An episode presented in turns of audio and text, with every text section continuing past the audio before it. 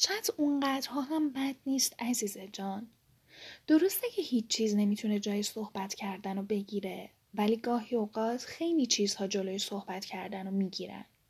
گاهی اوقات یه سری چیزها رو نمی‌تونیم بگیم. گاهی اوقات بین حرف زدن قدرت برخی از کلمات احساس نمیشه ولی موقع نوشتن و خوندن محسوس ترن شاید اگه زمان قدیم چت کردن بود همه چیز فرق می‌کرد.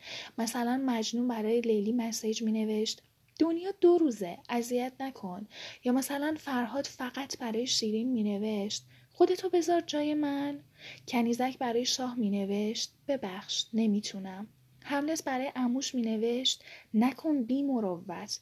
داشت آکل برای مرجان مینوشت عشق تو داره منو می‌کشه. اصلا دوست دارم و باید دفعه اول نوشت. گاهی اوقات دلخوری ها رو باید نوشت. گاهی اوقات که نمی‌تونی بگی دل شکستگی رو باید نوشت. خوشحالی رو باید نوشت. خنده رو باید نوشت. گریه رو باید نوشت. خشم رو باید نوشت. عشق رو باید نوشت. نفرت رو باید نوشت. گاهی اوقات حرفا شنیده نمیشن.